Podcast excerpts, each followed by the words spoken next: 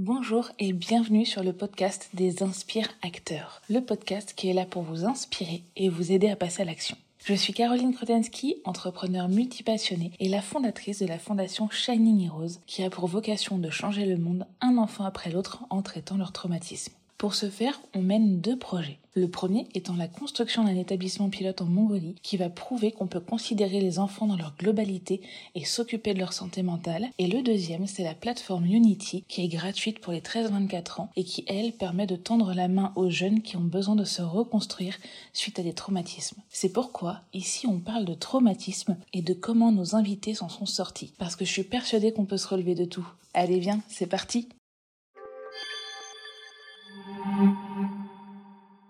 Aujourd'hui, on accueille Mathieu Rosset. Il a fait trois fois les Jeux Olympiques. Il a été champion du monde de plongeon en équipe et euh, il est avec nous ce matin. Donc, je te laisse te présenter. Bah, bonjour à tous. Donc, moi, c'est Mathieu Rosset. J'ai 32 ans. Euh, j'ai plongé pendant 23 ans et j'ai fait donc trois fois les Jeux. J'ai eu cinq titres de champion d'Europe et un titre euh, de champion du monde en plongeon. Et j'ai arrêté ma carrière en août 2021 après les Jeux de Tokyo et j'ai décidé de partir à l'autre bout du monde, en Australie, pour voir du pays et, et échanger un peu d'air, on va dire, après une bonne carrière bien remplie. Super. Où est-ce qu'on peut te retrouver, Mathieu? Alors, on peut me retrouver sur les réseaux, donc j'ai Facebook ou sinon Instagram où je suis vraiment beaucoup plus actif dessus avec bah, mon nom, prénom, Mathieu Rosset. Super. Comme tu le sais, ici, on vient parler des challenges de vie, des traumas. Toi, qu'est-ce qui t'a le plus challengé ou traumatisé dans ta vie? Bah, disons que nous, déjà, déjà par rapport à l'histoire du plongeon français, c'est que quand je, bah, quand je suis arrivé dans les premières compétitions, on m'a toujours dit que, que les Français étaient nuls en plongeon et que c'est très très dur de se qualifier aux Jeux Olympiques. Et de voir gagner des championnats d'Europe ou des championnats du monde, c'était bah, impossible. Donc, c'était ça, en fait, le challenge, c'était de, prouver au monde entier ou, ou même à toutes ces personnes qui disaient ça, de, de, voilà, de, de, changer par l'effort et par, par le travail. Et moi, surtout sur ma dernière année de, plongeon, les, les coachs qui m'entraînaient, j'avais deux entraîneurs, ils ne croyaient pas du tout en moi pour les Jeux Olympiques de Tokyo. Et en plus, j'étais à 10 mètres. Alors, avant, ma, ma spécialité, c'était le 3 mètres. Et voilà, je me suis battu pendant, pendant 8 mois pour leur montrer que j'étais capable de monter à 10 mètres et de réaliser une fois de plus les, les JO, que ce soit avec eux ou tout seul. Donc, c'était vraiment un, très, très gros challenge pour moi. Et mmh, comment ça s'est passé du coup? Qu'est-ce que tu as, qu'est-ce que as mis en place toi pour que d'autres jeunes qui puissent se, se, reconnaître, par exemple, dans le sens où il y a beaucoup de jeunes aujourd'hui en qui on ne croit pas, que ce soit leurs parents ou le corps professoral qui ne croit pas forcément en eux. Et eux, ils ont un but, un rêve, ils savent qu'ils vont y arriver. Mais tu sais, des fois, ils sont un petit peu mmh. bah, anéantis par, par l'entourage qui qui ne croit pas forcément en eux, qui les pousse pas ou même parfois qui les rabaisse. Qu'est-ce que toi, tu as, fait pour contrer ça? Bah moi, pour contrer toutes les personnes qui étaient, on va dire, qui n'allaient pas du tout dans mon sens, bah, j'ai utilisé ça en fait. C'est chaque jour, à chaque entraînement, bah, je pensais à toutes ces paroles qu'on m'a dites, à tous les gens en fait qui espéraient pas en moi. Et chaque jour, en fait, pour moi, c'était comme si je montais, enfin comme en fait quand je montais sur le plongeoir, c'est comme si mais je, je, me représentais à une compétition et, j'essayais de leur prouver comme s'il y avait des caméras de partout à chaque entraînement et me dire que voilà, un jour ça payera et un jour, bah, ils verront qu'ils qu'ils avaient complètement tort sur tout ce qu'ils aient pu dire ou tout ce qu'ils aient pu croire. Donc c'est vraiment une bonne source de motivation, utiliser un peu cette haine, je l'avais au fond de moi, dans mon ventre, et donc du coup je la ressortais à chaque entraînement et à chaque compétition. Et en même temps aussi j'avais de la chance d'avoir un très bon entourage en, famille et amis qui me permettaient aussi de voilà un peu de me décharger ou me relâcher si jamais j'avais des, des, des, coups de down. Donc pour ça je me plains pas, mais c'est vrai que voilà, j'ai beaucoup plus utilisé cette haine en, j'ai transformé cette haine en énergie. Et à l'inverse, elle m'a, enfin voilà, c'était pas une haine qui était, euh, euh, comment dire, nocive, toxique, mais au contraire, en fait, je transformais cette haine ou cette peur d'échec en, euh, en énergie positive. Et ça t'a jamais trop fatigué, ça, mentalement? Si, c'est fatigant, mais ce qui est intéressant, c'est qu'on peut toujours prendre du recul. C'est-à-dire que même s'il y a un échec derrière, en fait, c'est pas juste se dire: «Ah bah, j'ai pas réussi, donc c'est raté». C'est de se dire: «OK, si j'ai pas réussi, bah, je leur montrerai la prochaine fois quand je serai encore plus fort et du comment je peux devenir encore plus fort». Donc en fait, c'est c'est une manière de de prendre du recul, en fait, sur l'échec et de se dire: «Voilà, j'ai échoué maintenant, beh, c'est pas pour ça que tout est terminé» et de se dire: «Voilà, la prochaine fois, je ferai mieux». Donc c'est c'est faut pas tomber dans le panneau de se dire: «Ah bah, comme j'ai échoué, ils vont ils vont rire de moi» ou des choses comme ça. Non, c'est au contraire se dire: «Voilà, j'ai échoué et ben, la prochaine fois, je ferai encore mieux et j'irai encore plus haut». Ouais, ça, on l'entend souvent, que l'échec, en fait, il y a pas d'échec. C'est juste, c'est juste une manière de recommencer plus intelligemment ou plus fort et c'est vrai qu'il y a beaucoup de personnes qui vont avoir peur de cet échec, dans le sport, je pense et même, ailleurs où Ouais, les les gens ont peur tellement peur de l'échec, tu vois, qu'ils passent pas à l'action. Qu'est-ce que tu qu'est-ce que tu pourrais conseiller, toi, pour des jeunes qui ont tellement peur justement d'échouer ou d'être moqués par rapport à ce qu'ils font, pour les faire commencer, ne serait-ce que passer à l'action et et entretenir une discipline? Parce que je pense que enfin, Mmh. moi, c'est ma version des choses, mais je pense que sans discipline, tu peux pas trop avancer dans ta vie et heu, ça va pas que dans le sport, en fait, je pense que c'est dans dans tout. Je sais pas ce que tu en penses? ouais, exactement, c'est dans tout. Voilà, d'aller au-delà de cette peur, c'est une forme de courage, que ce soit dans le dans le sport, que ce soit dans les études, que ce soit dans n'importe quoi, c'est une forme de courage. Heu, moi, il y a une phrase qui dit, heu: «L'échec n'est jamais total, la victoire n'est jamais complète, il n'y a que le courage qui compte» et en fait, ça ça résume tout ça, qu'on réussisse ou qu'on réussisse pas, faut juste prendre son courage à 2 mains et aller de l'avant. Faut jamais surtout, en tout cas, s'arrêter. Chaque entraînement est important, les seuls entraînements, bah, qui sont pas importants, c'est ceux auxquels on n'y va pas au final et c'est partout, pareil, que ce soit pour les études, pour les entraînements et au final, même si on échoue toute sa vie le fait d'avoir travaillé derrière, au fond de soi, on sait qu'on aura on aura réussi quelque chose. Donc heu, faut juste prendre son courage à 2 mains et se dire: «Allez, on y va», quitte à être ridicule au début, mais avec du travail derrière, bah, ça finira par par payer. Ouais. Il y a une expression aussi qui dit que le courage, c'est pas l'absence de peur, c'est de faire malgré la peur? Ouais, après sur le j'ai plein de phrases sur le courage, mais oui, celle-là, elle est elle est intéressante, mais Ouais, c'est malgré la peur, on va avoir du courage et ça le problème des fois aussi qu'on qu'on a en compétition, c'est si qu'on si on n'a pas peur en compétition, on va pas prendre notre courage à 2 mains on va pas y aller à fond et donc faut réussir des fois aussi à se créer certaines peurs pour pouvoir aller un peu plus haut. C'est-à-dire que quand on voit que c'est un peu trop facile, bah, si voilà, on n'a aucune appréhension derrière, on va pas forcément être, hem, on va pas être for forcément être être eff efficace à 100 Donc faut quand même se créer des petites, heu, appréhensions et de se se dire: «Voilà, si le tchallenge si le challenge il est pas assez haut pour nous aujourd'hui, bah, peut-être essayer de plus l'élever et pour aller un peu plus loin». De toujours aller chercher à sortir de sa zone de confort au final. exactement. Toi, comment tu as fait? Parce que je sais qu'il y a eu des périodes dans ta, dans ta carrière où justement le le mental était un peu plus bas et il fallait fallait forcer vraiment. Mmh. Quelles ressources tu as mis en place? Est-ce que c'était par rapport à ton entourage familial, tes amis ou, heu, est-ce que c'était vraiment à l'intérieur de toi que tu as trouvé les ressources? Je pense qu'il y avait une partie qui était, hem, au niveau de ma famille, au niveau de mes amis, une très grosse partie. Mais c'est vrai que la la, bah, déjà mon sport, c'est du plongeon et et il faut savoir le plongeon, bah, on représente, une figure qui est appréciée par des juges, donc forcément on est déjà à la base, on est regardé, on est jugé. C'est un peu comme les études d'ailleurs. Et du coup, en fait, bah, déjà j'ai été, formaté à être jugé, à chaque plongeon que je faisais à l'entraînement. Et donc en fait, comment je me suis, retrouvé à on va dire à faire des des grandes choses, c'est bah, voilà, c'est essayer de me dire dans ma tête que j'étais jugé par le monde entier, en fait et pas que par mon entraîneur aujourd'hui ou pas que, heu, par, heu, certaines personnes. En fait, c'était essayer de dire à chaque entraînement, à chaque jour: «Bah, voilà, aujourd'hui, je vais prouver au monde entier que je sais faire une chose» et c'était des petits des petits exercices. Quand je devais faire un plongeon, par exemple, je me concentrais je me concentrais que sur le départ ou que sur l'arrivée et puis après je me concentrais sur les 2 et puis après j'essayais de me concentrer sur d'autres choses. Je me donnais des petits objectifs à chaque fois comme ça, parce que c'est vrai que si on donne tout d'un coup, bah, c'est fatigant et puis c'est bah, c'est pas faisable. Alors que plus on se donne des petits challenges et plus on s'en donne d'autres après et mieux on y arrivera. Ouais, c'est un peu la méthode des petits pas, de pouvoir, heu, voir les choses petit à petit plutôt que de faire, heu, des grandes choses qui, au final, soit font peur, soit, hem, le cerveau, au final, va le le distordre un petit peu Mmh, et mmh, exactement.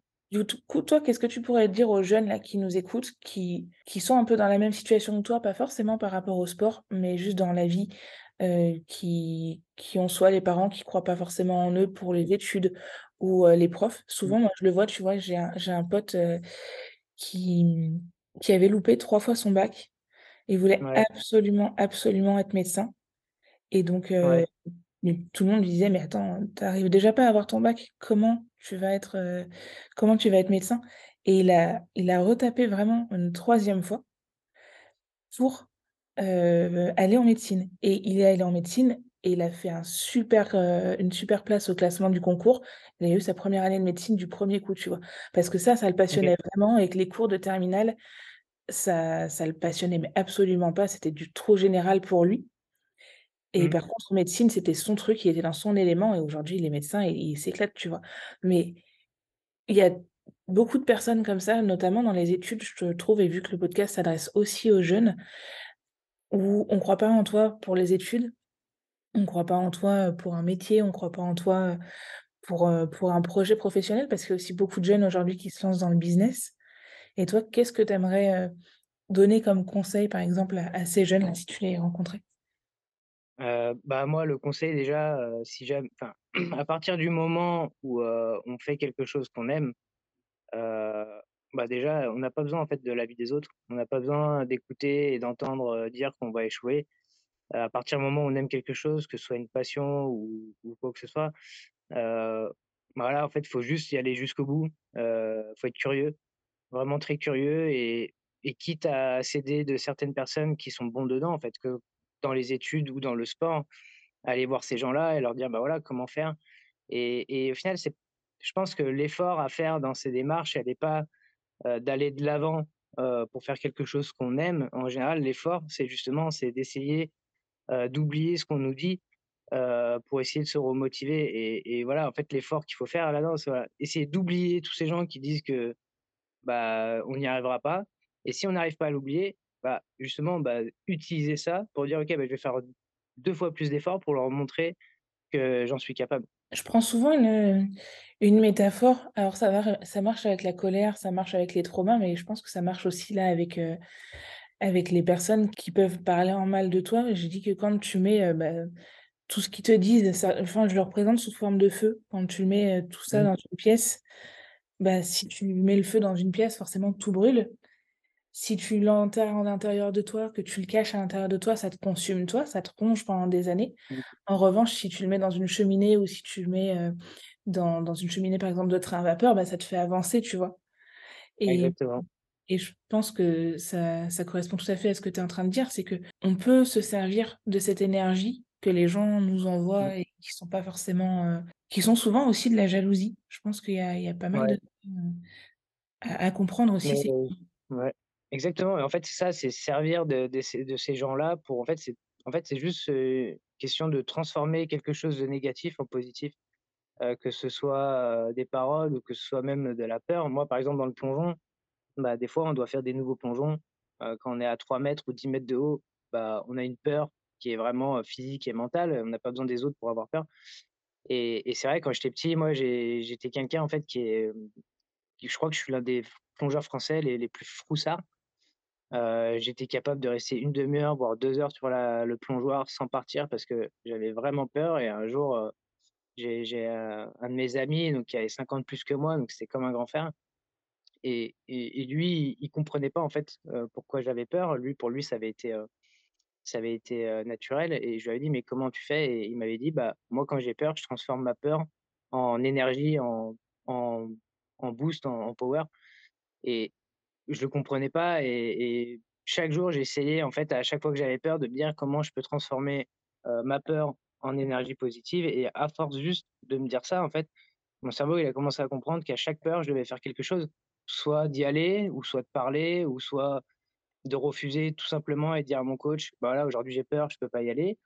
Alors qu'à la base, en fait, je faisais que de rester sur la planche sans bouger et à force de faire ces choses-là bah, déjà mon corps il a commencé enfin mon esprit a commencé à comprendre que, bah, là, il y a une peur donc faire quelque chose. Donc au début, j'étais dans la la discussion avec mon entraîneur. Puis après, à force de discuter avec mon entraîneur, c'est vrai que ça faisait un peu jouer la montre.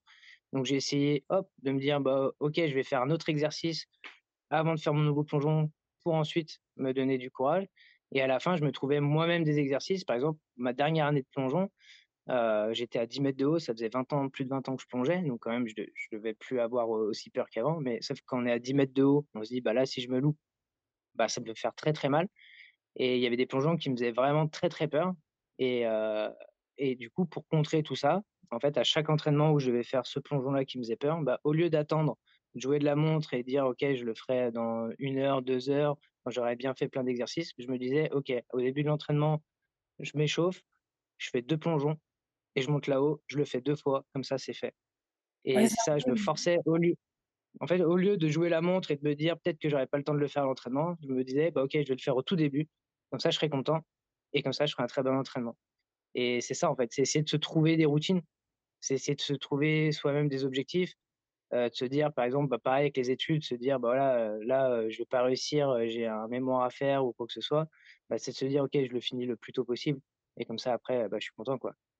Brian Tracy, il a écrit un un livre que j'adore qui s'appelle, heu, «Avaler le crapaud» et il explique justement dans dans son bouquin que la première chose que tu dois faire le matin, c'est tout ce que tu as pas envie de faire. Comme ça, après, le reste de ta journée, elle est Exactement. cool et tu vois, je le mets même moi, je le vois souvent. Par exemple, quand il y a des trucs que j'ai dans mon assiette, admettons, je suis invitée ou quoi et heu, il y a des trucs que j'aime pas trop, bah, je les mange en premier et comme ça, tout le reste du repas, il est bon et c'est Voilà, peu bah, j'ai la même technique. c'est un peu la même chose, tu vois? De se dire: Mmh, «Tiens» Une fois que c'est fait, en fait, tu es fier de toi et même si c'est pas fait à la perfection, tu l'as fait et petit à petit, je pense que tu bah, tu te perfectionnes forcément. Plus tu le fais, plus tu t'entraînes, plus exactement, tu as d'expérience, mieux c'est. exactement et puis surtout, c'est de se forcer à faire, une chose qu'on n'a pas envie, puis après on va se rendre compte que, bah, on va arriver à faire d'autres choses aussi. Moi, par exemple, c'est bête, mais quand je suis arrivé en Australie, bah, l'anglais, je parle assez bien, mais quand il faut parler au téléphone avec des Australiens, c'est assez compliqué et je me levais le matin, je me disais: «Bon, j'ai 3 appels à passer». Au début, bah, je me disais, «Je le ferai après ça, après ça», puis, je me rendais compte que je le faisais même pas dans la journée Et le lendemain matin, je me disais: «Bah, allez, je me lève et j'appelle mes je passe mes 3 coups de fil en anglais et si même si je passe pour, pour un mec qui sait pas parler anglais» parce que je sais parler anglais, mais en Australie, c'est quand même différent.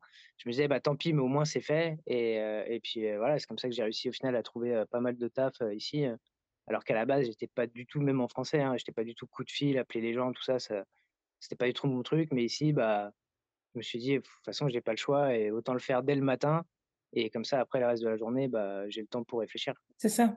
On en revient toujours à faire cette tâche que tu repousses ou que tu redoutes en premier, comme ça après elle est faite et puis en plus moi je me rends compte, enfin je sais pas si toi c'est la même chose, mais qu'on se fait une montagne souvent de ce qu'on doit faire mmh. Et au moment où tu le fais, tu te dis: «Ah bah finalement, heu, soit ça a été plus vite que prévu, soit ça a été plus facile». Ouais, c'est ça. C'est ça, c'est ça. Bah, après, surtout, c'est dans le sport, heu, surtout dans le plongeon, heu, la peur, elle est elle prend elle prend tout, tout ouais, tout notre esprit et tout notre corps. Donc le plongeon, quand on a peur, en plus, souvent, quand c'est des nouveaux plongeons qu'on les a jamais faits, ça nous paraît impossible, mais si le coach, il nous les demande, bah, il il nous envoie pas à l'abattoir, donc c'est que ça devrait passer. Mais c'est vrai qu'on se fait une montagne sur un plongeon qui, au final, si on a préparé toutes nos bases, bah, en fait, il va passer vraiment easy et c'est juste le fait de ne l'avoir jamais fait qui fait que, bah, c'est vraiment un cap à passer et une fois qu'il est fait, après c'est, on se rend compte qu'en fait, on peut faire beaucoup plus de choses et c'est là, ouais, on a vraiment eu un cap, en en 2008 avec, mon collègue Damien Selly où en fait, bah, on a fait la qualif pour les Jeux de Pékin et on s'est complètement, complètement, loupé. On devait faire dans les 8 premiers, on a fait seizième. Et et quand on est arrivé, en rentrant en France, on s'est dit: «Mais, plus jamais quoi, plus jamais, en fait, on veut plus jamais revivre ça, c'est horrible en fait, l'échec comme ça» et du coup, ce qu'on a fait, c'est qu'on s'est dit en rentrant en France, ben, on va mettre les plus gros plongeons du monde et on va faire des plongeons qui ont jamais été faits en synchro et au début, bah, on a commencé à faire un plongeon en synchro et que moi j'avais très, très peur et au final, quand il est passé, on s'est dit: «Waouh, mais en fait, c'est pas c'est pas si, on va dire, important que ça». Enfin, la peur, elle elle elle est elle est plutôt facile à gérer et du coup, bah, on en a fait un autre et puis après encore un autre et au final, on s'est retrouvé avec, la série de plongeons la plus grosse du monde en un an de différence par rapport à notre échec et à partir de ce moment-là, on était lancés, quoi et heu, et il nous a quand même fallu un échec pour faire ça, mais on a quand même réussi à prendre du recul. On aurait pu tout arrêter et dire: «Bah, voilà, c'est pas pour nous». Heu, non, au contraire, en fait, on bah, on a dit: «OK, on a loupé en plus avec des plongeons faciles, bah, maintenant, la prochaine fois, bah, quitte à louper, autant louper avec les plus gros plongeons du monde». C'est hyper intéressant. Ouais, du coup, toi, à chaque fois que tu as eu, tu as eu un un «échec» entre guillemets, parce que j'aime pas ce mot-là, mais tu as rebondi et mmh, tu avais arrêté du coup ta carrière après les Jeux de Rio, c'est ça? Ouais, ouais, ouais. Et tu as repris derrière pour Tokyo. Qu'est-ce qui s'est passé à ce moment-là? Moi, en fait, j'ai arrêté donc j'ai fait un an après Rio, donc c'est en j'ai arrêté en 2017 et c'est, juste après ma mes, bah, mon titre de champion du monde et j'ai arrêté pour faire 2 ans d'études et dans le cinéma et bah, du coup, je faisais des études, qui me plaisaient vraiment et c'est hyper intéressant justement l'exemple, c'est, c'est la 1 fois que j'étais aussi bon dans les études, c'est parce que, bah, en fait, je faisais des études qui me plaisaient et mais le problème, c'est que je trouvais ça trop facile et trop facile, enfin, dans le sens, la vie, je trouvais la vie trop facile, trop voilà, il y a rien qui se passait, donc j'ai essayé de me remettre un peu au sport, ça marchait pas. Puis j'ai eu j'ai une grosse rupture, sentimentale aussi et et du coup, j'avais l'impression vraiment que que en fait, après le sport, il y avait plus rien à ce moment-là et j'avais besoin, on va dire, de reprendre de la compétition et comme, pour moi, j'avais tout fait, d'une certaine manière, j'avais fait toutes les compétitions possibles dans le plongeon, on va dire, traditionnel. J'avais voulu reprendre, mais, à 27 mètres de hauteur, avec le Red Bull Diving. Et donc, voilà, je me suis donné un petit, coup de boost et comme, bah, je suis, l'un des plongeurs les plus froussards, comme je disais tout à l'heure, je me suis dit: «Bah, voilà, plonger à 27 mètres, ça va être vraiment vraiment un énorme challenge pour moi de me dire: "Allez, heu, bah, va falloir, vraiment assurer"» donc, c'est comme ça que j'avais repris le plongeon. Et malheureusement, bah, avec le covid, heu, qui est arrivé, je pouvais plus m'entraîner parce qu'on pouvait pas s'entraîner en France à 27 mètres. On n'avait plus le droit de voyager les seuls entraînements qu'on avait le droit, c'était à Paris, à l'INSEP et donc j'ai décidé de de, bah, de me remettre, heu, au plongeon traditionnel, mais à 10 mètres, donc avec toujours ce challenge de hauteur, mais heu, qui était 3 fois moins haut quand même. C'est hyper intéressant parce que, ça fait écho à, 2 personnes qu'on a déjà interviewées qui elles aussi ont sont athlètes olympiques. On a Maxine et qui nous disaient, bah, Ouais, justement que et il y avait un petit peu ce cet ennui aussi, parce que vous avez des vies atypiques forcément, à vous mmh, entraîner beaucoup, à faire des grosses compétitions et des compétitions qui font rêver aussi parce que les jeux olympiques, dans les yeux de mmh, tout le monde, je pense que c'est quelque chose d'hyper important et je pense que c'est difficile derrière de revenir sur une vie traditionnelle et on en parlait aussi avec Benjamin Boukpeti qui a été, bah, le le 1er et l'unique médaillé olympique de de son pays en en canoë-kayak. Et où lui, ouais, après sa médaille, en fait, ça a été la descente, heu, la descente aux enfers parce qu'il s'est retrouvé dans une vie où il attendait, heu, comme il a dit, il attendait la mort, quoi. Je j'avais plus rien derrière. Et mmh, sa solution, ça a été de remettre du chaos dans sa vie, un chaos qu'il maîtrisait j'ai l'impression qu'au final, tu as fait un peu la même chose parce qu'aller chercher un plongeon à 27 mètres, enfin, je me souviens quand tu avais fait justement ton documentaire, que tu avais été ouais. plongé au Pont du Diable, tout ça.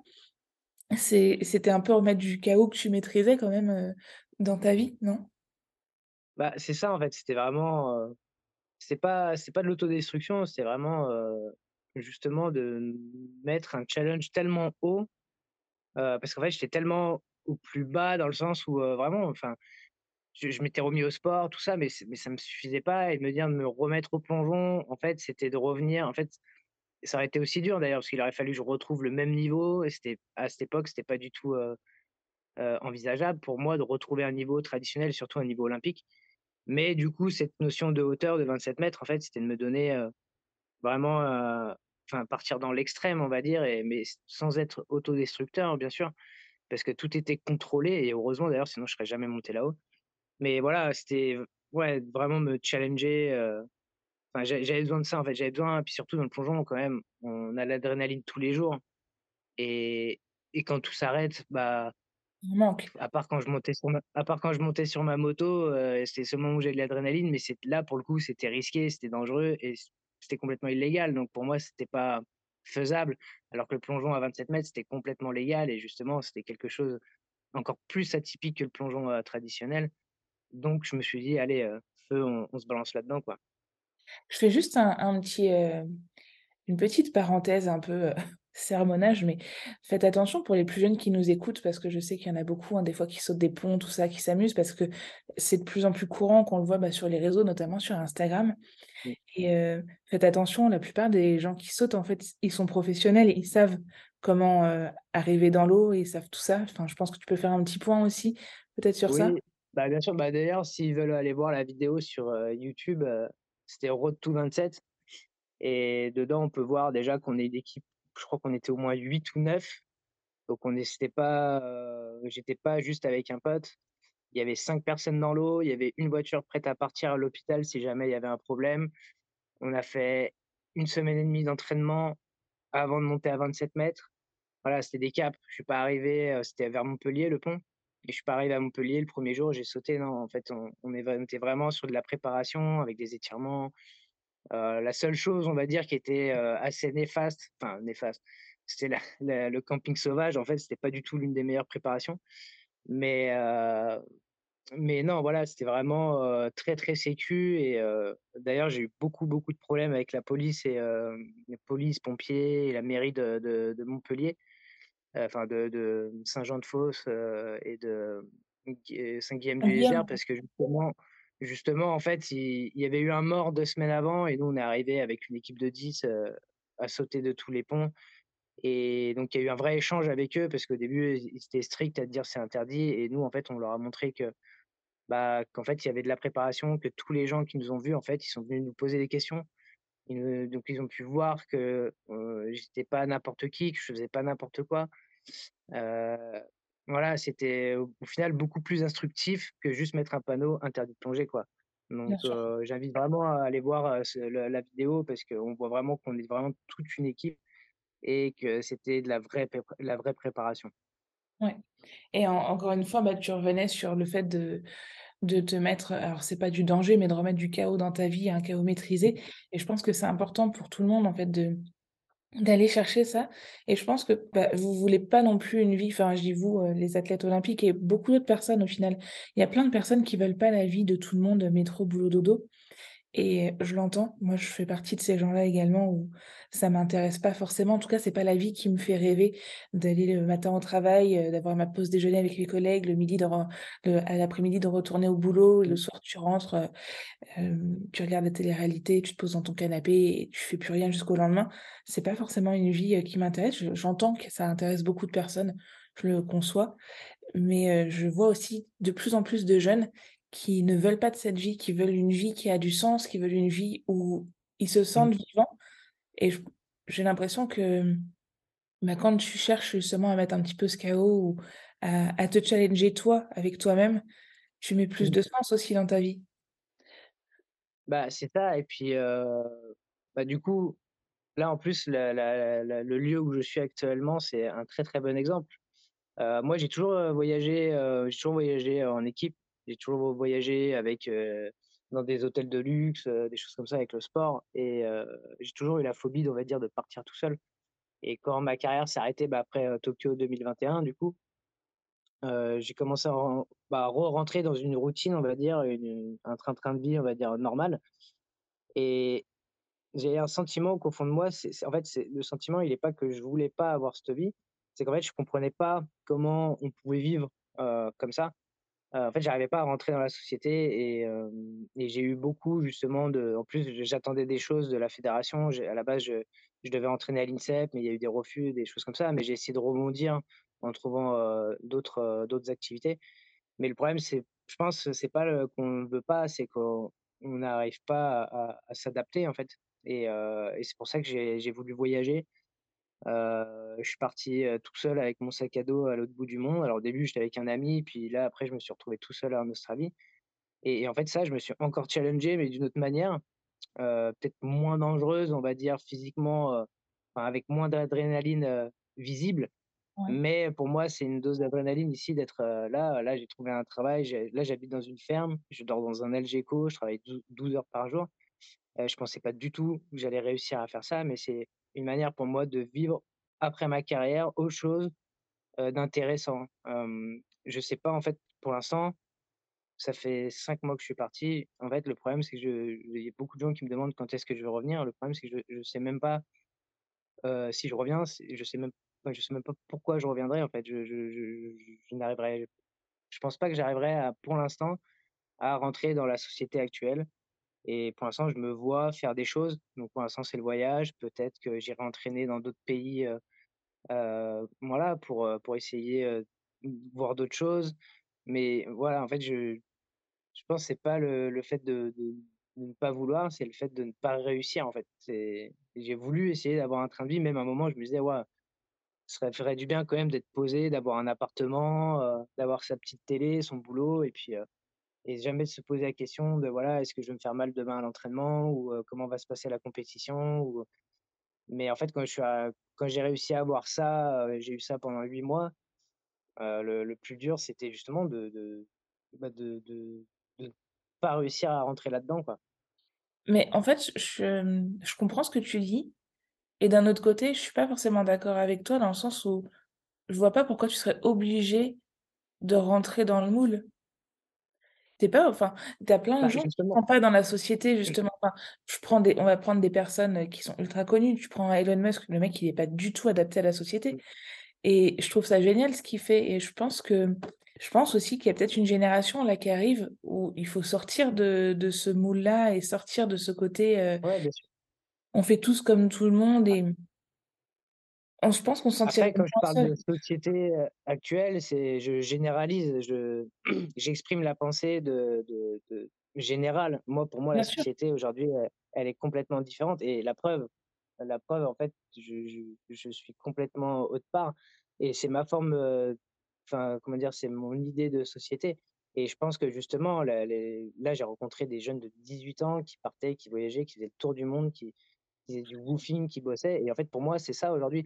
C'est en fait, c'est essayer enfin, c'est essayer de faire comprendre aux gens qu'en fait, la routine, elle est il y en a qui la veulent, mais elle est pas obligatoire. Alors que moi, à mon époque, quand j'ai commencé, voilà, à rentrer au collège, au lycée, on parlait de routine, de travailler plus tard, d'avoir des enfants, de machin et on était encore dans cette, heu, dans cette, heu, vague de, heu, il faut rentrer dans des cases et et et c'est pour ça qu'en fait, je dis que j'accepte pas, enfin que j'arrive pas à rentrer dans cette société, c'est parce que moi, je suis encore cette génération où on était dans des cases. Là, la génération d'aujourd'hui, justement, heu, bah, il y a plus de cases, en fait et je trouve ça génial et je suis en train de la vivre.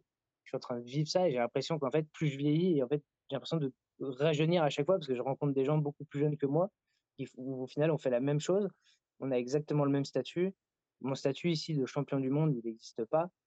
Heu, je suis Mathieu Rosset au fond de moi et non pas, celui qui a fait des choses et c'est génial et en fait, plus je vieillis plus j'ai l'impression de rajeunir ici parce que, en fait, je fais des choses que en fait, si on m'avait parlé de ce cette forme de vie beaucoup plus tôt, sans le plongeon, on va dire, ça aurait été génial, à partir de l'âge de rentrer en 6e, si on m'avait parlé ne serait-ce que de pouvoir, aller être payé pour voyager, de en fait, à partir de l'âge de 10-11 ans, j'aurais pas imaginé mon futur comme je l'imaginais à l'époque et je trouve ça génial justement que les gens puissent faire ça aujourd'hui et je pense qu'on devrait justement leur, leur proposer, beaucoup plus tôt encore ce cette, possibilité de de faire autre chose que, bah, de rentrer dans des cases.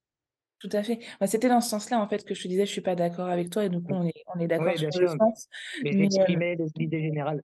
Ouais c'est vrai et du coup, bah, on a on a quelques semaines d'écart, d'un point de vue âge et bah, j'ai vécu les mêmes, les mêmes stéréotypes que toi de: «Faut faire ceci, faut faire cela» et et même faut pas avancer trop vite, tu vois? Moi, j'ai eu ce ce Mmh, coup-là aussi de je me suis mise très vite à à à travailler et j'en voulais donc j'ai travaillé fort et j'ai réussi pas mal de choses et du coup, bah, je vois quand j'ai acheté ma maison, par exemple, mais les gens les gens me disaient: «Mais tu vas pas acheter une si grande maison ou tu vas pas faire ceci, mais va dans Toulouse, achète-toi une mmh, maison, au-dessus des Carmes, comme ça tu vas tu vas pouvoir faire la fête», tout ça. Je suis pas quelqu'un qui fait la fête, j'ai jamais aimé ça. Donc je me disais: «Mais mais pourquoi en fait?» et pareil quand j'ai monté la fondation, ben, on est sur ce podcast-là grâce à ça aussi. Les gens me disaient: «Mais pourquoi tu fais tout ça?» et en fait, je pense qu'aujourd'hui justement, comme tu le disais, les jeunes ont moins de cases. Ça reste encore un peu présent, ils ont moins de cases mais même pour les moins jeunes qui nous écoutent ou qui ont une trentaine d'années ou qui ont qui sont beaucoup plus vieux, je vous invite vraiment à sortir des sentiers battus parce que déjà vous allez vous sentir beaucoup plus en vie et tu as plein de gens aujourd'hui qui sont en mode, zombie ou ou survie et je trouve ça dommage en fait. La vie elle est trop courte pour être juste en survie. Vivez-la à fond et et pour les Mais plus ouais. jeunes, n'ayez pas peur en fait de sortir du sentier battu parce qu'au pire du pire du pire des cas, bah, il se passe rien. Franchement, au pire du pire du Mais pire des ouais, cas, j'ai souvent des discussions ouais, c'est ça. Mais moi, j'ai souvent des discussions avec des amis, heu, avant de partir, j'avais des discussions avec des amis et ils me demandaient si j'étais heureux de de faire ça, si j'avais pas trop peur, si voilà, de comment en fait j'ai la personne que que j'allais devenir et je leur répétais tous en fait, je leur disais qu'en fait, je suis aujourd'hui, je suis devenu l'homme que j'ai jamais voulu être et je leur disais: «Mais c'est pas négatif, c'est juste que moi, avant, je voulais être, bah, à 30 ans, à 32 ans, pardon, je voulais, bah, être marié, avoir des enfants, avoir un travail, enfin le train-train, on va dire, normal et aujourd'hui à 32 ans, j'ai loin de tout ça et moi à cette époque-là quand je voyais des gens, par exemple, je faisais beaucoup de skate, je voyais des mecs de 30-40 ans faire du skate à côté de moi, je me disais: «Mais waouh, ils ont ils ont ils ont pas de boulot, ils ont pas de femme, ils ont pas d'enfants, qu'est-ce qu'ils font?» enfin, pour moi, ça me ça me choquait, en fait. Je me disais: «Mais non, moi plus tard, je serai pas comme ça, je plus tard, heu, je serai pas en train de faire du skate à l'âge de de 30 ans, c'est pas possible». Et bah, si, en fait, aujourd'hui, bah, si, en fait, je fais même plus que du skate, je fais je fais plein de choses à l'âge de 32 ans et j'ai rien de tout ce que j'avais espéré et c'est pour ça que je dis: «Je suis devenu l'homme que j'ai jamais voulu être», mais c'est une bonne chose, en fait. C'est une très, très bonne chose pour moi et et j'ai l'impression vraiment de découvrir la vie et et je suis vraiment heureux comme ça, alors que j'aurais jamais pensé l'être, en fait. Ça, c'est super intéressant et c'est c'est hyper important que les personnes qui nous écoutent l'intègrent, en fait, heu, pas que dans la tête, mais dans leur cœur aussi, de se dire: «En fait, autorise-toi à vivre, autorise-toi à faire ce que tu as envie dès la minute où c'est pas nuisible pour quelqu'un d'autre, forcément, et que c'est tu mets pas ta vie en danger non Je pense qu'il faut il faut oser parce qu'au pire du pire des cas, il se passe vraiment pas grand-chose. Même si tu pars à l'autre bout du monde, admettons que ça se passe pas mal pas bien, et ben écoute, tu as perdu ton billet d'avion, tu as perdu un peu d'argent, tu vas rentrer en. France, tu trouveras un travail, tu tu remettras des économies de côté et puis tu vas rebondir et tu Mmh, repartiras peut-être en Australie, enfin et tu feras les choses différemment. Encore une fois, il y a pas cette notion d'échec, il y a juste une notion de pouvoir recommencer plus intelligemment et je je pense qu'il faut mesurer les, les risques parce que la préparation est importante, que ça soit dans un sport comme, heu, comme dans la vie. Il faut pas faire les choses juste sur un coup de tête et il faut quand même se se préparer un peu, mais il faut quand même oser ouais, passer à l'action et pas préparer pendant 15 ans le truc mmh. et jamais le faire au final. Ouais, c'est bah, exactement ça, en fait. C'est faut vraiment oser sortir de de de sa zone de confort et et ouais, comme je disais, moi, j'ai vraiment voyagé toute ma vie et j'avais l'impression de connaître beaucoup de choses et en arrivant, heu, en arrivant ici, en fait, je me suis rendu compte que je connaissais rien et qu'il y avait une possibilité de de faire tellement de choses. On a la possibilité de bah, rien que dans le voyage, on peut voyager gratuitement, enfin gratuitement si on fait du woofing, c'est-à-dire qu'on va travailler pour des gens, ils nous hébergent, ils nous ils nous nourrissent et ça nous permet, voilà, de rester à un lieu et de dépenser le moins d'argent. Il y a d'autres personnes où voilà, qui font d'autres choses moi, par exemple, j'ai eu la chance de trouver un travail. En fait, je suis payé et en plus, on est vraiment bien payé ici, donc ça me permet, on va dire de vraiment mettre de l'argent de côté pour pouvoir revoyager derrière et c'est des choses que j'aurais jamais pensé pouvoir faire, dans ma vie, enfin qui étaient impensables de partir à l'autre bout du monde comme ça, quasiment avec zéro. Alors après, j'ai eu des coups de down, hein, enfin, heureusement que j'ai quand même un bon entourage parce que c'est franchement, j'avais un peu on m'avait un peu vendu du rêve en disant: «Ouais, tu verras l'Australie, tu trouves du travail direct». Heu, je suis arrivé à Sydney, on va dire que Sydney pendant un mois, ça a été très, très dur. Et vraiment je bah, j'hésitais limite à me dire: «Bah, waouh, qu'est qu'est-ce qu'il faut, qu'est-ce qu'il faut faire pour que» parce que là, je me disais si je fais un mois de plus comme ça, c'est fini, je vais devoir rentrer. Et à chaque fois, je me disais: «Non, je cherche des choses», donc c'est pour ça, voilà, je me levais le matin, je faisais des j'appelais des coups de fil, enfin, je je passais des coups de fil et à chaque fois, j'essayais de positiver et je me disais: «Au pire des cas, bah, il y a la Nouvelle-Calédonie, c'est français». Donc voilà, je me disais: «Pourquoi pas chercher des solutions là-bas?» mais au final, mes solutions, je les ai trouvées en Tasmanie, donc c'est une petite île, au sud de l'Australie et là, on est arrivé, on s'est dit: «Ah OK, bah, comme c'est un endroit qui est assez petit et qui fait assez froid d'habitude, les gens en Australie vont là-bas plus pour la chaleur». Du coup, on est parti directement là-bas avec un groupe d'amis pour, pour essayer d'aller trouver du travail, mais c'était à chaque fois que voilà des des remises en question et ouais, ça c'était des remises en question, mais positives, c'est pas négatif. Mais heureusement quand même, j'ai eu un entourage pour m'aider parce qu'il y avait des moments, c'était pas évident quand même. Du coup, moi, si je peux conclure un peu et résumer ce que tu as dit, c'est que, bah, il faut sortir de sa zone de confort. Il faut, mmh, faire en premier ce qui nous fait peur parce Mmh. qu'au final, on se rend compte que c'est moins gros que ce qu'on pensait Exactement. Et on en revient aussi à ce fameux entourage dont on parle quasiment dans dans chaque, heu, interview. Mmh.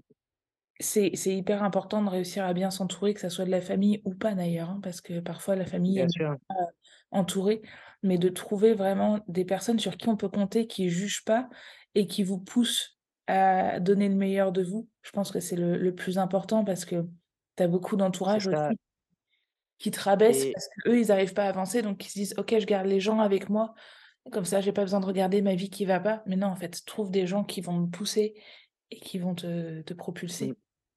et c'est exactement ça et c'est aussi même si on veut pousser la chose, moi j'ai un ami, c'est un très bon exemple, il a un entourage, vraiment en béton et lui, c'est l'inverse en fait, il il a peur de de de partir parce qu'il a peur que les amis que ses amis, dépendent de lui et et je lui ai dit avant de partir, on a eu une énorme discussion tous les 2 et heu, parce qu'il voulait vraiment voyager aussi, mais il avait peur que ses amis aient besoin de lui à un moment donné. Et aussi ce qui est important, c'est faut savoir, accepter que, qu'on puisse avoir de l'aide. Et il faut aussi se donner de l'autorisation, en fait, l'autorisation de partir, de se dire que, bah, en fait, je peux très bien aider mes amis d'une autre manière très loin. Et voilà, s'autoriser, en fait, à à faire des choses, en fait. Faut pas culpabiliser sur le fait de de prendre certaines décisions, heu, qui sont importantes pour nous. C'est se donner l'autorisation et si c'est des vrais amis, c'est un bon entourage, ils accepteront, en fait. Ça, c'est hyper important parce qu'il y a aussi faut pas rentrer, voilà, dans le fait de culpabiliser. Heu, forcément, quand on part très loin ou quand on fait certaines choses, même quand on fait du plongeon, moi je suis parti très tôt, heu, de chez mes parents, il y avait une forme de culpabilité au début, mais la culpabilité au final, enfin, mes parents ils m'ont accepté de me voir partir, mes amis aussi. Donc en fait, cette culpabilité, elle était égoïste en fait, elle était qu'au fond de moi. Heu, donc au final, j'ai transformé ça en me disant: «Bah, voilà, non, en fait, non, je m'autorise. Je m'autorise à faire des choses et si vraiment il y a besoin de quoi que ce soit, bah, La terre, elle est pas grande au final, enfin, on n'est pas loin, hein, dans tous les cas. C'est sûr et c'est intéressant ce que tu dis parce que en effet, il y a beaucoup de gens qui s'autorisent pas par «loyauté» entre guillemets et moi je Mmh, trouve pas forcément ça déloyal de s'autoriser à vivre comme tu disais. Parce qu'en plus, souvent quand tu t'autorises à faire les choses, quelles qu'elles soient, hein, que ça soit de monter une entreprise, de faire, heu, la compétition de sport que tu veux, en pro ou en amateur, de faire le voyage que tu veux, bah, tu autorises les autres au final à le faire aussi. Petit à petit, ça ça donne, heu, un mouvement et ça permet à des gens de se dire: «Tiens, finalement, j'étais un peu à l'arrêt dans ma vie, je vivais pas vraiment et je me mets en mouvement» et et comme on dit, hein, le mouvement, c'est la vie. Donc heu, mmh et puis ça leur ça leur fait, heu, ouais, et puis ça leur fait rêver aussi, tu enfin, ça fait rêver les gens, il y a des gens, en fait, que qui pourront peut-être jamais pouvoir faire ce que je fais, mais j'espère en tout cas que je les fais rêver, que je leur fais pas que je leur donne envie, que je leur fais saliver, mais que justement je je leur partage mes mes expériences et que tu les le vivent, à travers moi exactement et et ça, c'est hyper important. Heu, c'est pas rendre jaloux les gens, au contraire, c'est justement, c'est leur vendre du rêve et leur dire: «Soit, bah, voilà, il y a ça à faire et si vous ne pouvez pas et bah, vivez ces choses-là à travers moi, en fait». Ouais, d'où l'importance de l'inspiration et j'espère qu'il y a des jeunes Mmh, qui et des moins jeunes aussi, qui se retrouveront dans ce que tu as dit, dans dans ta philosophie de vie et qui mmh, oseront passer à l'action, qui oseront, faire les choses, peu importe au final ce que l'entourage ou ce que les entraîneurs ou les profs en pensent. Parce que quand toi, tu sais que tu vas y arriver, ou même si tu le sais pas au fond de toi, mais quand tu as vraiment envie de faire quelque chose, mmh, donne-toi tous les moyens au moins pour le faire. Parce que si tu te donnes pas les moyens, tu es sûr de pas réussir. Mais si tu essayes au moins, bah, tu as une chance sur deux de réussir. Donc heu, autant prendre cette, cette version-là. Du ça. coup, heu, Mathieu, on arrive sur la fin de de Ouais, l'interview. Je vais te poser 2 autres questions que je pose à à tout le monde. Est-ce que ouais. toi, il y a un livre qui t'a, qui t'a impacté, qui t'a permis d'évoluer ou qui t'a fait, fait prendre conscience de certaines choses, qui t'a aidé? Heu, alors moi non, je en fait, je je lis pas du tout, enfin, lis pas du tout. Je j'ai lu très peu de livres et c'est pour parler des Harry Potter, tout ça, c'est pas intéressant. Non, moi, je suis plus film et il y avait un film qui m'avait impacté. Alors, il m'a pas impacté, vraiment dans ma vie, mais l'idée était très intéressante et ça permettait, de prendre du recul sur beaucoup de choses. C'est Mis Mister Nobody. En fait, Mister Nobody, ça parle, en fait, d'une personne, donc c'est Jared Leto, le le l'acteur et en fait, l'histoire, c'est qu'on suit cette, ce personnage et à chaque fois, il a des choix à faire et en fait, le film continue sur les 2 choix qu'il prend, en fait. Au lieu d'en choisir un, on voit toujours les 2 choix et donc c'est un peu, voilà, sur des mondes parallèles et puis des fois ça se recroise et et c'est hyper intéressant parce qu'à chaque fois on se dit: «Mais oui et si j'avais pas pris cette décision, bah, qu'est-ce qui se serait passé?» et et donc voilà, c'est pour moi c'est un ouais, c'est un film qui est hyper intéressant et et des fois j'essaie de me dire: «Voilà et si j'avais pris ce choix-là est-ce que je serais ici ou qu'est-ce que je ferais?» et justement ce ce film, c'est un peu ça, quoi. Ouais, c'est c'est intéressant parce que c'est vrai que souvent on est bah, on est amené à faire des choix tout au long de la journée au final, hein. Dès le matin, Mmh. dès qu'on se réveille, quand tu quand tu fais un snooze sur ton réveil ou quand tu l'éteins et que tu te lèves, déjà tu as fait ton premier choix de la journée et C'est ça. et mmh, c'est hyper intéressant en fait de de voir ce côté-là et de voir aussi que, bah, par le biais de parfois tu fais entre guillemets ce qu'on appelle «le mauvais choix», tu peux toujours revenir sur, heu Sur un axe qui qui va te permettre Mmh. d'arriver à ce que tu voulais arriver et puis, parfois, tu as juste des choses à apprendre. Moi, je me rends compte qu'il y a eu des moments dans ma vie où je me disais: «Mince, heu, j'aurais dû faire ça plus tôt ou plus vite et Mmh. et j'aurais dû me lancer à tel, à tel moment» et que en soi, j'ai fait le mauvais choix de pas me lancer et puis, au final, je me rends compte que, bah, j'ai appris des choses et que ces choses m'ont permis de me lancer peut-être un peu plus tard, mais par contre de rattraper et de dépasser certaines, heu, choses, Beaucoup plus vite que si j'avais commencé plus tôt et ça aussi, il faut le Mmh. faut le conscientiser. C'est que des fois, quand ça veut pas, c'est qu'on on n'est pas encore assez mûr ou mature pour, heu, faire les choses. Ouais, c'est ça et puis de toute façon, y a y a y a comme tu as dit, en fait, il y a pas de mauvais choix. Heu, il y a des choix, mais il y a pas de mauvais choix, dans la vie, en fait. C'est chaque fois, chaque choix nous nous apprend une chose et et en fait, on peut pas revenir en arrière en disant: «Voilà, si j'avais peut-être fait ça, ça aurait été mieux». Non, en fait, ça aurait peut-être été pire, on ça, on le saura jamais. Donc il y a pas de mauvais choix. Faut juste, heu, bah, voilà, prendre ton courage à 2 mains et faire un choix. Faire un choix, ouais et et la maturité, encore une fois, elle dépend pas de l'âge, hein, elle dépend juste de l'expérience qu'on a dans la situation. La ça. dernière question que je pose, du coup, c'est est-ce que tu aurais 2 personnes, idéalement un homme et une femme, que tu aimerais voir interviewer ici, que tu connais ou que tu connais pas et qui parlent français? Heu, ah, qui parle français. Et qui parlent français. Bah, moi, déjà, pour la première personne, je vais rester dans le plongeon, ce serait Damien Sély. Ouais. Donc c'est la personne avec qui, heu, vraiment, heu, bah, j'ai commencé, heu, à l'INSEP quand je suis arrivé à Paris et je pense que c'est lui, il m'a beaucoup inspiré et et on s'est beaucoup inspiré mutuellement et ensuite, une fille en deuxième personne, Qui a vécu des challenges, qui s'en est relevé idéalement, pour pouvoir inspirer d'autres bah, il y a, bah, un très bon exemple, c'est, heu, Laura Marino, heu, Laura Marino, donc je reste dans le plongeon, bien sûr, mais Laura Marino qui elle, heu, bah, en fait, qui a fait une énorme carrière, qui a eu, un un gros, burn-out après et qui s'est relevé aujourd'hui et qui est, encore plus heureux, heu, que jamais et je pense que ça, c'est hyper intéressant. Super. Bah, écoute, on va on va contacter ces 2 personnes et et on on va les on va essayer de les interviewer, en tout cas, si elles le veulent bien. Merci Mathieu pour, Parfait, heu, ton temps. pas de Merci en souci. plus, il est il est plus de vingt heures là chez toi. Il est vingt et une heures même. Il est 21:00 ouais, mais ça va, c'est le week-end derrière. Bon, ça marche. Merci beaucoup.